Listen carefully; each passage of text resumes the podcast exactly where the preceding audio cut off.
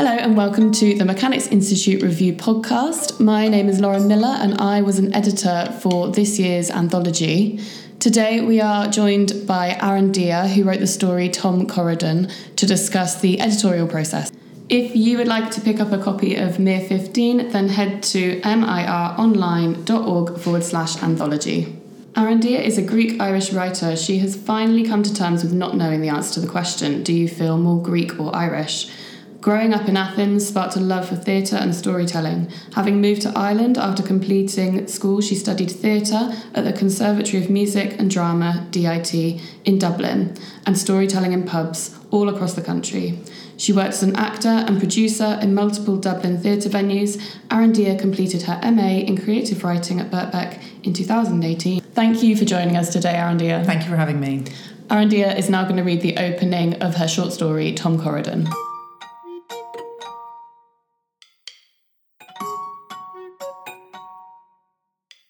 Trevor is blasting Thin Lizzy's version of Whiskey in the Jar. It's grey and cold, but not pissing down, so I can have a fag out of sight in the laneway behind our houses and listen to Trevor's tunes.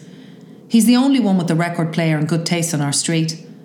Ma says his dad bought it because Mr. Walsh works on the ships and feels guilty for being away all the time. I think Trevor's lucky.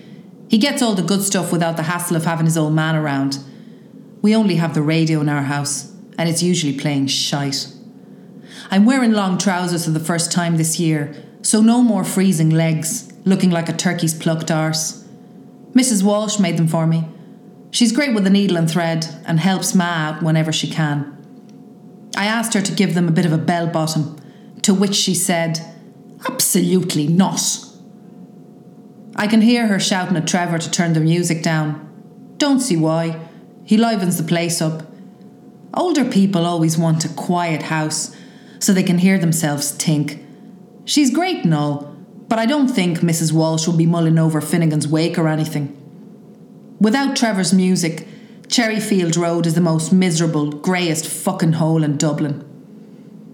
I have to go and get Dad from the pub in a minute, otherwise, Ma says he'll stay there all night and not come home for his dinner. Like there'd be any harm in that. I start sucking on one of those mints that burn your nose and throat to hide my cigarette mouth and I'm off. Boyle's pub is dark and dingy. The soles of my shoes stick to the floor and announce my arrival to the patrons and the publican. Ah, look, it's Tom Corridon, coming to take his da home for his dinner, says Michael, a bulbous eyed, nosy little fecker who's friendly with Da and hasn't a good thing to say about anyone. Da, Michael, I say, and take a seat at the bar next to them to begin my wait. Me boy told me the Father Flanagan is giving you extra work after class. Said you'd be learning ancient Greek. The brains in you, says Michael. That only happened today, nosy bastard. He knows everything. They're only short passages, just trying to better myself. Much good it'll do him when he's setting down pipes and unclogging toilets, says Da, speaking for the first time since I came in the door. He can recite Greek to pass the time of day, but the clients will think he's away with the fairies. The two of them start laughing. Fucking Egypts. Belittling everyone to make out the dead end they find themselves in is a choice instead of a mistake. With their dirty shirts and dirty necks and filthy nails. Cunts, I think to myself. I'm trying to calculate when would be a good time to ask Da if he's ready to go home. If the pint is too full, he'll tell me I'm rushing him. When it's nearly empty, one of the men will quickly suggest another round. I have to interject just when the liquid is in between the bottom of the glass and halfway to the middle. Are you nearly ready to go, Da? I say. What's for dinner then? says Da. Roast beef, boiled vegetables, and spuds, I say. Jesus, no rush to get back home then. A packet of cheese and onion crisps and two more pints there, Seamus says Da. Four pints later, we're on our way home. Everything is louder and feels electric. The ground underneath our feet seems noisier to step on than usual. I say nothing and hope he says nothing. Silence is good. After a few pints, God knows what road his mind will take. We get into the house and it's business as usual. I'm just warming the food, Frank. Joe heard your footsteps and told me to put it on, says Ma, smiling. Not ready yet then. Don't mind me. I've just been working all day and have to be up at the crack of dawn tomorrow, Da says. The meat turns to rubber if you heat it for too long. I want it to be nice for you, says Ma, not quite meeting his eyes. Ah, sure, fuck it, we'll wait. Joe, come here to your old man. You're always looking out for me, aren't you?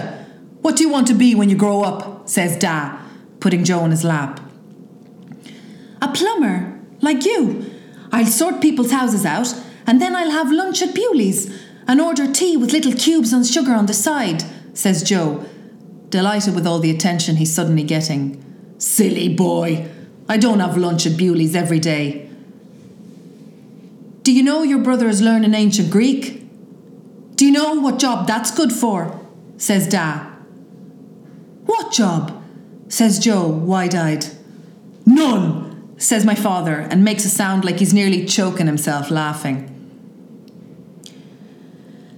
Actually, you can use it in university if you're a professor. That's a good job to have, I say, looking at the floor.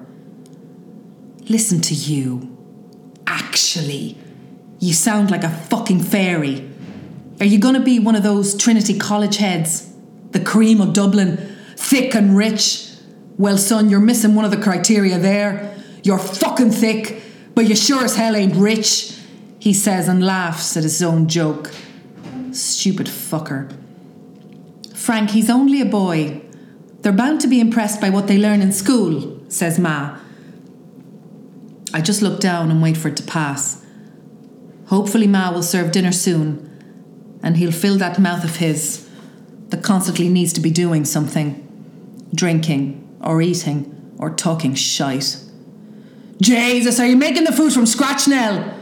Play it up, woman, for fuck's sakes, Da says. Do you need any help, Ma?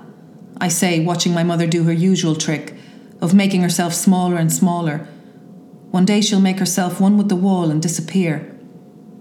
Is cooking another thing Father Flanagan has taught you? Maybe you can bring him over to the house sometime and he can turn our water into wine, he says, and belches, filling the front room with the smell of beer.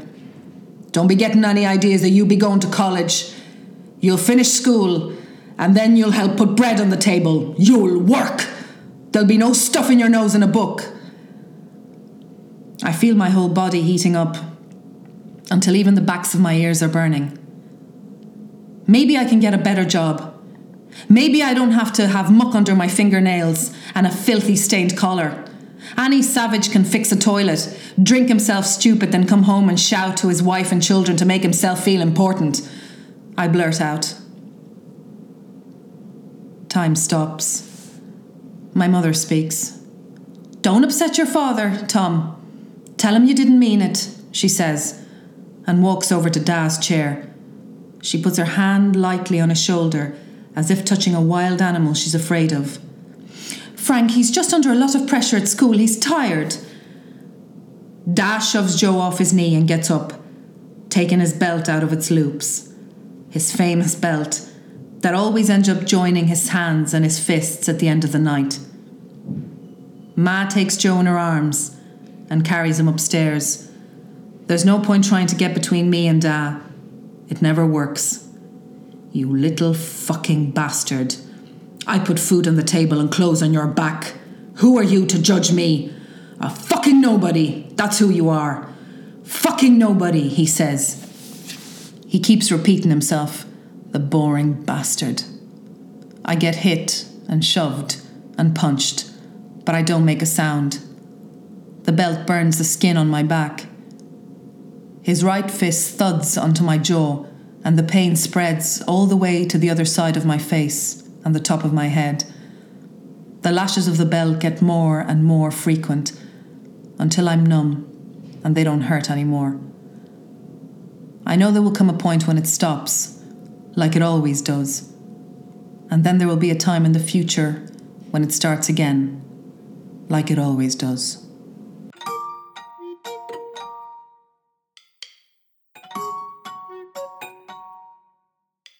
Thank you so much for that reading, Arandia. Um, I had read a previous version of this story probably about a good year and a half before it came out in Mia um, because we were in the same workshop group uh, in our first time at Birkbeck. Um, I was interested interested to know what feedback you got from that very early stage of the process with this story, if anything stayed with you throughout, um, if any thoughts stayed with you throughout that time that also influenced getting the story ready to submit to Mir 15. Well, the feedback was quite negative for this story, like you know, back when we were workshopping it for the first time. Um, and the story is, it wasn't set in Dublin, it was uh, set in rural Ireland. And uh, the feedback I got was that it was very Irish. Um, so I, you know, I, I, I, basically I put it in a drawer mm-hmm. and uh, didn't touch it again for, for two years. And I don't know why, when I was um, uh, in the in, in the workshop with Jonathan Kemp, like I I just thought of resurrecting it and you know um, and with his feedback as well kind of like make you know making it a bit more edgy like setting it in Dublin and, and I think like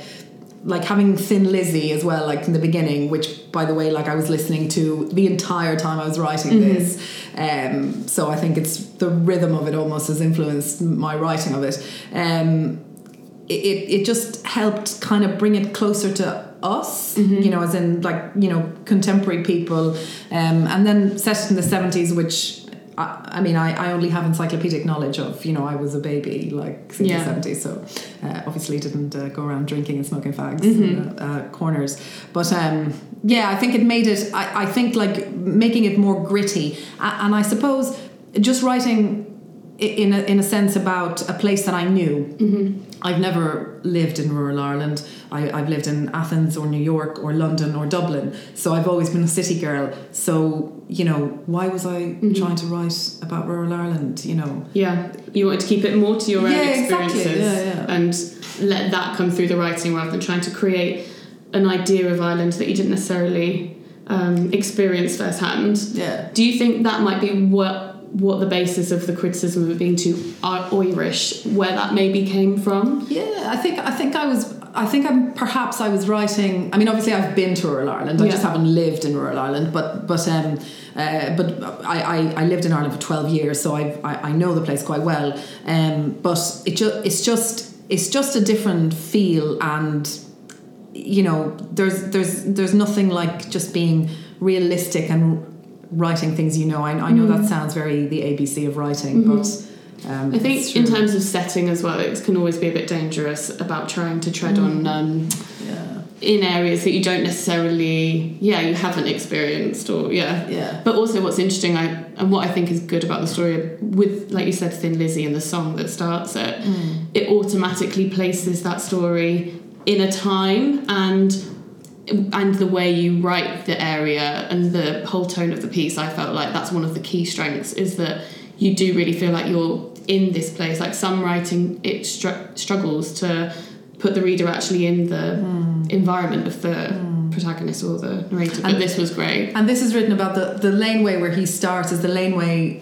from like behind my grandmother's house in Dublin, mm-hmm. uh, where I used to go uh, when I was a kid, like on holidays. So I, I remember that laneway, like it's, it's really vivid in my head because it's a it's a place that I was always told not to go down the laneway. Yeah. Do you know? So like I remember like skulking in like a little, you know, like when I was five years old and kind of looking down, and then like I got like I remember I went I went quite like in. Uh, and, and, then my mother like came and she was shouting at me like mm-hmm. it got me to come back and I think um I think I like I got put up in my room for about an hour, like yeah, to, like naughty corner, like you know, yeah, um, for doing that. But but be, so because of that, I suppose this laneway where it starts, it's just really vivid in my head. So I yeah. guess that kind of carries through. Yeah, definitely. Yeah. Also, you're you're now like you've allowed yourself to like tread further into this laneway through this character, yeah. which is really nice. Yeah. And is this the first time you've been published and your work has been professionally edited? Yes, yes, and. Um, uh, which is amazing, and I was very excited and did jump up, up and down the house uh, when uh, when I was told I was going to be Mir 15.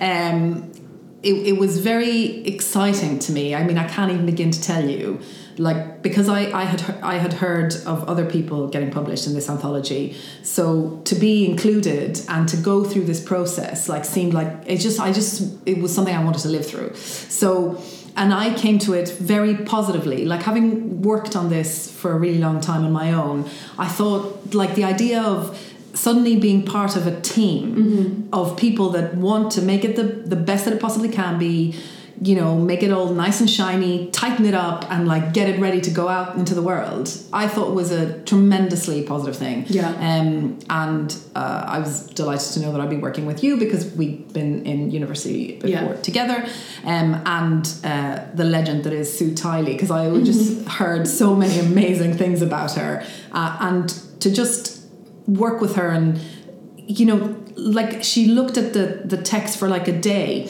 and then you know told looked at the patterns of words that I don't know it's just like things She's maybe magpie. come out come out to her you know and Yeah. said oh you use it you use these words like this and you use you know you have uh, you you repeat certain words like every few lines you know and suddenly I looked at the text and I thought how did I not see that? And, but then you're blind to it, I suppose. Yeah. Um, but she's just amazing at what she does. So it was it was a uh, as you are. It was a, an absolute treat to work with the, the two of you. So Yeah. Thank you.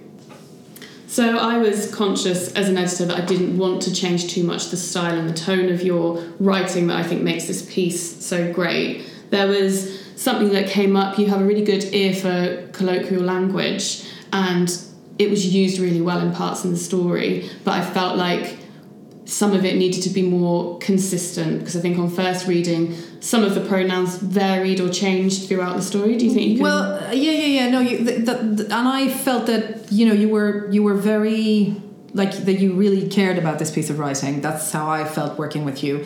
Um, but it was it was lovely to to see you kind of pick up on things that I hadn't picked up on in a sharper way. Like for instance, using the pronoun me or my, like as in most of the characters uh, throughout the story, they say, "Oh, me pint, me book, me child, me this, me that," um, and and Tom uh, said me in in certain instances, like uh, in in the first draft, for instance, he said he said uh, the show the soles of me shoes stick to the floor and announce my arrival to the patrons and the publican. And then further down, he said, better myself, you know. And I remember you saying to me, you know, you have to be consistent, at least with him. Uh, and, and I thought that this like tiny pronoun being consistent and him not saying me, but saying my all the time, showed that he had this appetite to elevate himself and that he you know he wanted to sound educated. He wanted to sound like he was you know that perhaps you know this dream of becoming a pro- professor he could be realized by these little tiny changes he was making in his life of how to speak how to be you know around others. Um, so I thought that even though it was a tiny little thing it made such a huge difference to the story. Yeah. Because also with some inconsistencies in the language, I sort of also felt there were some inconsistencies with the characters. Um, maybe the thoughts they had didn't necessarily fit with the way the characters were portrayed in the story. Yeah, no, I think you're right, and and um, I I think that sometimes it's you know you're trying to write from the point of view of a teenage boy um, and when you're an adult woman you know that that sometimes you kind of forget yourself as you're writing like the piece i remember um, one comment you sent me when in the first draft when uh, tom leaves the room where his father has just been um, hitting him and goes up the stairs. Uh, his little brother is sitting on the um, uh, on the on the bed crying. Um, and you know he's he's very upset. He thinks it's his fault uh, that his dad is is abusing his brother. Um, and in order to soothe him, Tom says to said to him, uh, "Dow was just looking for a way to get rid of his anger. He would have found an excuse to hit me, whether you said you wanted to be a plumber or an astronaut." And I remember you writing this comment. You said, um, "Get rid of his anger." Seems uh, quite a modern day pop psychology reference that doesn't quite fit with his time, which is absolutely true. You know, because I realized oh gosh like i'm i'm writing like he's just come up the stairs he's come to terms with it and he's ready to analyze it Yeah. to his little brother you know there was no he's kind of like coming out of the story Yeah. a little bit um so i was very thankful that you were able to pick up on these things and and you know tell me and then i could go off and because it needs more immediacy like Yeah. you know a, a, a teenage boy that's been abused living in a home that you know that is so uh, i mean even the mother you can see the way she talks like she's you know everyone's being tormented by this by this their, by their father. So uh, Can you read the final version of that particular uh, passage? yeah, I mean it, it- it's he just says, "Joe, listen, I say." Da was just looking for an excuse. Done, you know, and it's and it's just so simple, Yeah. and we all know what he means, but yet it's we understand that this poor boy, you know, it's going to take him years mm-hmm. to work through this. And again, like we were saying, how in the story he's really trying to better himself in terms of his education, but actually he's still quite emotionally undeveloped. So he isn't able to express these feelings he has for his father. Of course, and, he, and he's living in a house where everyone's emotionally mm-hmm. underdeveloped. You mm-hmm. know, like it's yeah. So of course, you know, how would he? How else would he? You know, uh, so the shorter basically it is, the more real it is.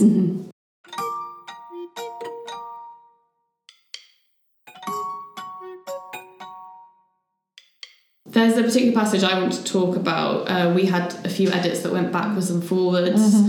Where the story, where the father is such a focus of the story and he's this violent character and terrible to everyone in his family, I felt there needed to be some elements of the violence that he's inflicting on his family in order for us to empathise with the characters. Um, how, how did you feel getting that? Well, I think you're being extremely nice. Uh, first of all, uh, in the way you're putting it, very, uh, very politely. Um, I mean, the violence just wasn't there. Period. Because I was, uh, I was, I was just it, probably in the in the same way that people are worried about writing about sex because it's quite a physical thing. Obviously, uh, I was worried about writing the violence because it is quite a physical thing. So I just thought, oh, what if what if people are reading it and they think I'm you know making a meal out of this, or I don't, or or worse, I don't do it the right way and it has no impact whatsoever. So the father was swearing, and you know there was like we kind of knew that something was going on, but not quite, and there therefore when we were getting to the end of the story, the end of the story didn't make any sense because we hadn't seen the, the the the father in all his terrible, violent majesty. Do you know? Um, so I remember you just saying to me, you know, would you just go off and write it now? Yeah. Um, and you know, we'll just pull it back if it's too much, or we'll we'll write more. You know, like so. It's just do it. Yeah. Basically. Do you think you could read the passage before the edits and then read it the version that's in the book so we can compare? Yeah, of course. Um, so the first draft uh, goes as follows A fucking nobody. A fucking nobody. That's who you are. Fucking nobody, he says. He keeps repeating that same sentence over and over. Boring bastard. I get hit and shoved and pushed, but I don't speak. I don't make a sound. I know there will come a point when it stops, like it always does. And then there will be a time in the future when it starts again, like it always does. So you allude to some violence in that original passage, but I felt like you weren't necessarily getting to like the real kind of emotional and physical pain that I felt would have made more impact in the story. Yeah, I, I absolutely agree, and I think you know, like like I said, uh, you just have to go ahead and, and, and do it and unleash the writing, and and then you know pull it right back, you know, if you need to, uh, which you really helped me do. So um, I can read the final version if you want now. you. Um, so this here we go. A fucking nobody. That's who you are. Fucking nobody, he says. He keeps repeating himself, the boring bastard. I get hit and shoved and punched, but I don't make a sound. The belt burns the skin on my back. His right fist thuds onto my jaw, and the pain spreads all the way to the other side of my face and the top of my head. The lashes of the belt get more and more frequent until I'm numb and they don't burn anymore. I know there will come a point when it stops, like it always does, and then there will be a time in the future when it starts again, like it always does. So I think the violence in this passage now it really does kind of demonstrate the arc of the story, but also it makes the uh, ending have so much more impact as well, and kind of makes it have more sense. Um, yeah. Well, I think I mean it's it's it's there. You know, it's not being shy. It's not you know we we have we're in the room there with him, and we see what he goes through probably on a daily basis. You know, and and the, and suddenly we we have a lot more empathy for who he becomes.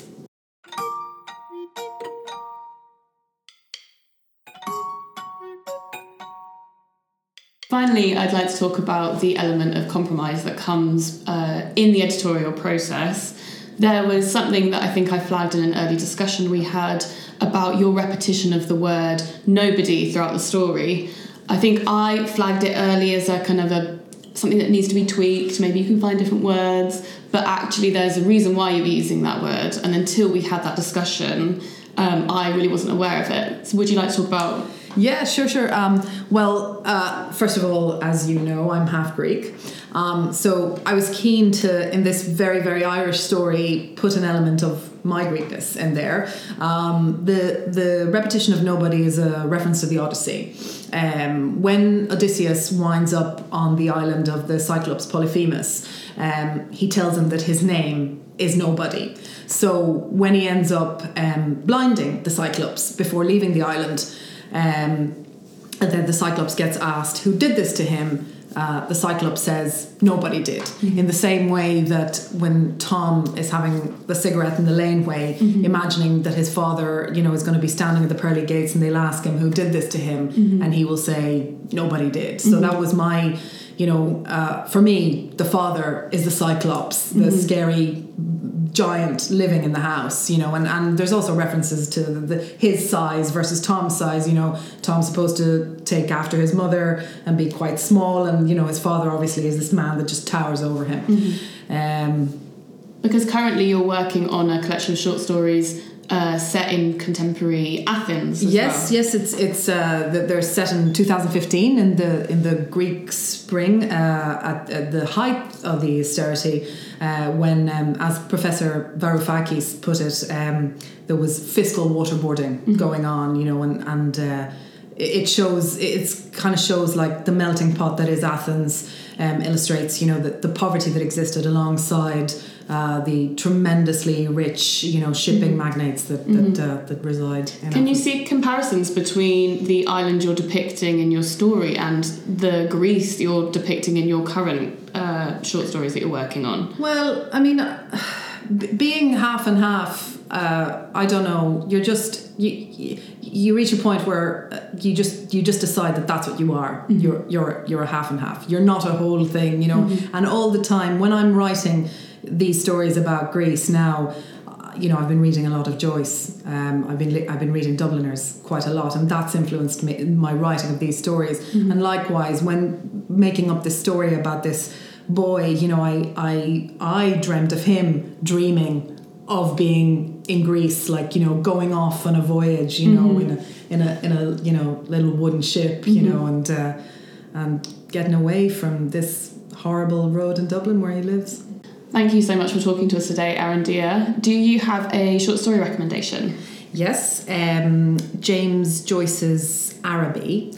Um, from the book of short stories Dubliners. Um, and first of all, because it just sounds so wonderful, Araby. I mean, do you not just mm-hmm. want to mm-hmm. read it now? Mm-hmm. Um, and uh, and uh, it's it's about a boy uh, who fancies this girl he doesn't talk to actually, and he wants to go off to the fair to buy her a trinket and James Joyce manages to make the quotidian magical and that's just that sounds brilliant thank you for sharing that with us and thank you again for talking to us and reading from your story oh it's been a pleasure thank you to buy a copy of Mechanics Institute Review 15, go to mironline.org forward slash anthology. The Mechanics Institute Review Anthology was made possible with funding from the Arts Council. If you want to find out more about the Mechanics Institute review, follow us on Twitter at MIR Online BBK. And thank you for listening.